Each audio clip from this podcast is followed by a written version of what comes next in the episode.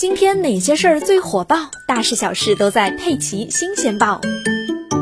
最近，杭州宝触塔实验学校一名女生的百米短跑成绩冲上了热搜，杭州初中女生跑出了国家一级运动员的水平。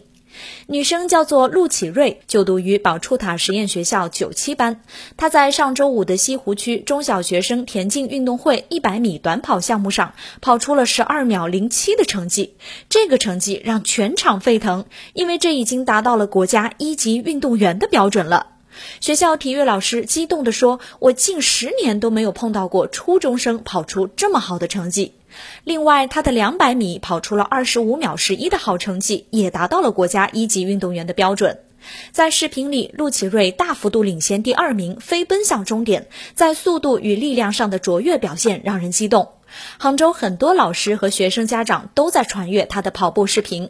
一位资深体育老师说：“一位女生又不是体校生，跑得这么快，真的很厉害，很多男生都跑不出这个成绩。”听说啊，陆启瑞之前的预赛成绩还要更好，但因为当天还要参加四乘一百米，所以体力上有所保留。要知道，杭州的初中生中达到国家二级运动员标准的是有的，但达到国家一级运动员的成绩标准的那是真的少。从小学四年级，陆启瑞就开始参加训练，很刻苦，节假日不停，过年也只休息四天。在老师们眼里，陆启瑞是一个话不多、内敛的学生，但是，一到跑道上，他就会下狠力气，跑得很拼。所以说啊，成绩与苦练是分不开的。